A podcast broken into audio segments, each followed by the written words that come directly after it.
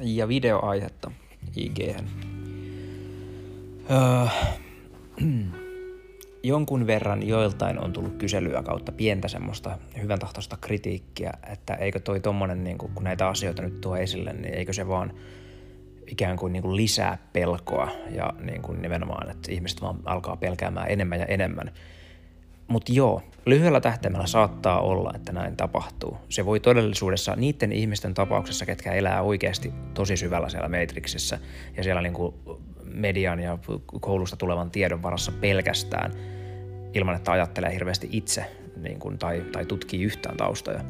niin semmoinen ihminen, joka on aivan täysin siinä sumussa ja sitten kun se kuulee näitä juttuja, niin totta kai se saattaa pelätä ja vähän niin kuin tavallaan se niin kuin pelkopandemia niin kuin meininki ton viruksen takia, niin saattaa niin kuin tavallaan siirtyä tai niin kuin tulla päällekkäin sitten tämän uuden informaation pelon kanssa. Mutta sitten taas pitkällä tähtäimellä niin väitän, että niin kuin se oikeasti se pelko,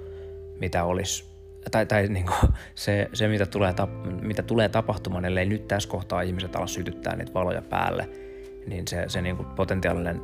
dystoppinen tulevaisuus, niin se on kyllä miljardi kertaa takuu varmasti pelottavampaa kuin se, että nyt tässä kohtaa pienesti sen pelon varjolla jopa sitten alkaa ottaa asioista selvää. Ja siinä vaiheessa, kun alkaa ottaa niistä asioista selvää ja jossakin vaiheessa, kun itsellä selkenee se punainen lanka, että mikä nyt onkaan se kupletin juoni, niin siinä kohtaa se pelko häviää koska siinä vaiheessa tajuaa, että ei ole mitään pelättävää, koska kaikki on meistä itsestä kiinni. Että jos me vaan halutaan antaa energiaa enemmän sille positiiviselle ja niin kuin ongelman ratkaisulle, sille ratkaisulle mieluummin kuin itse sille ongelmalle, niin silloin me huomataan, että meidän on ihan turha pelätä, koska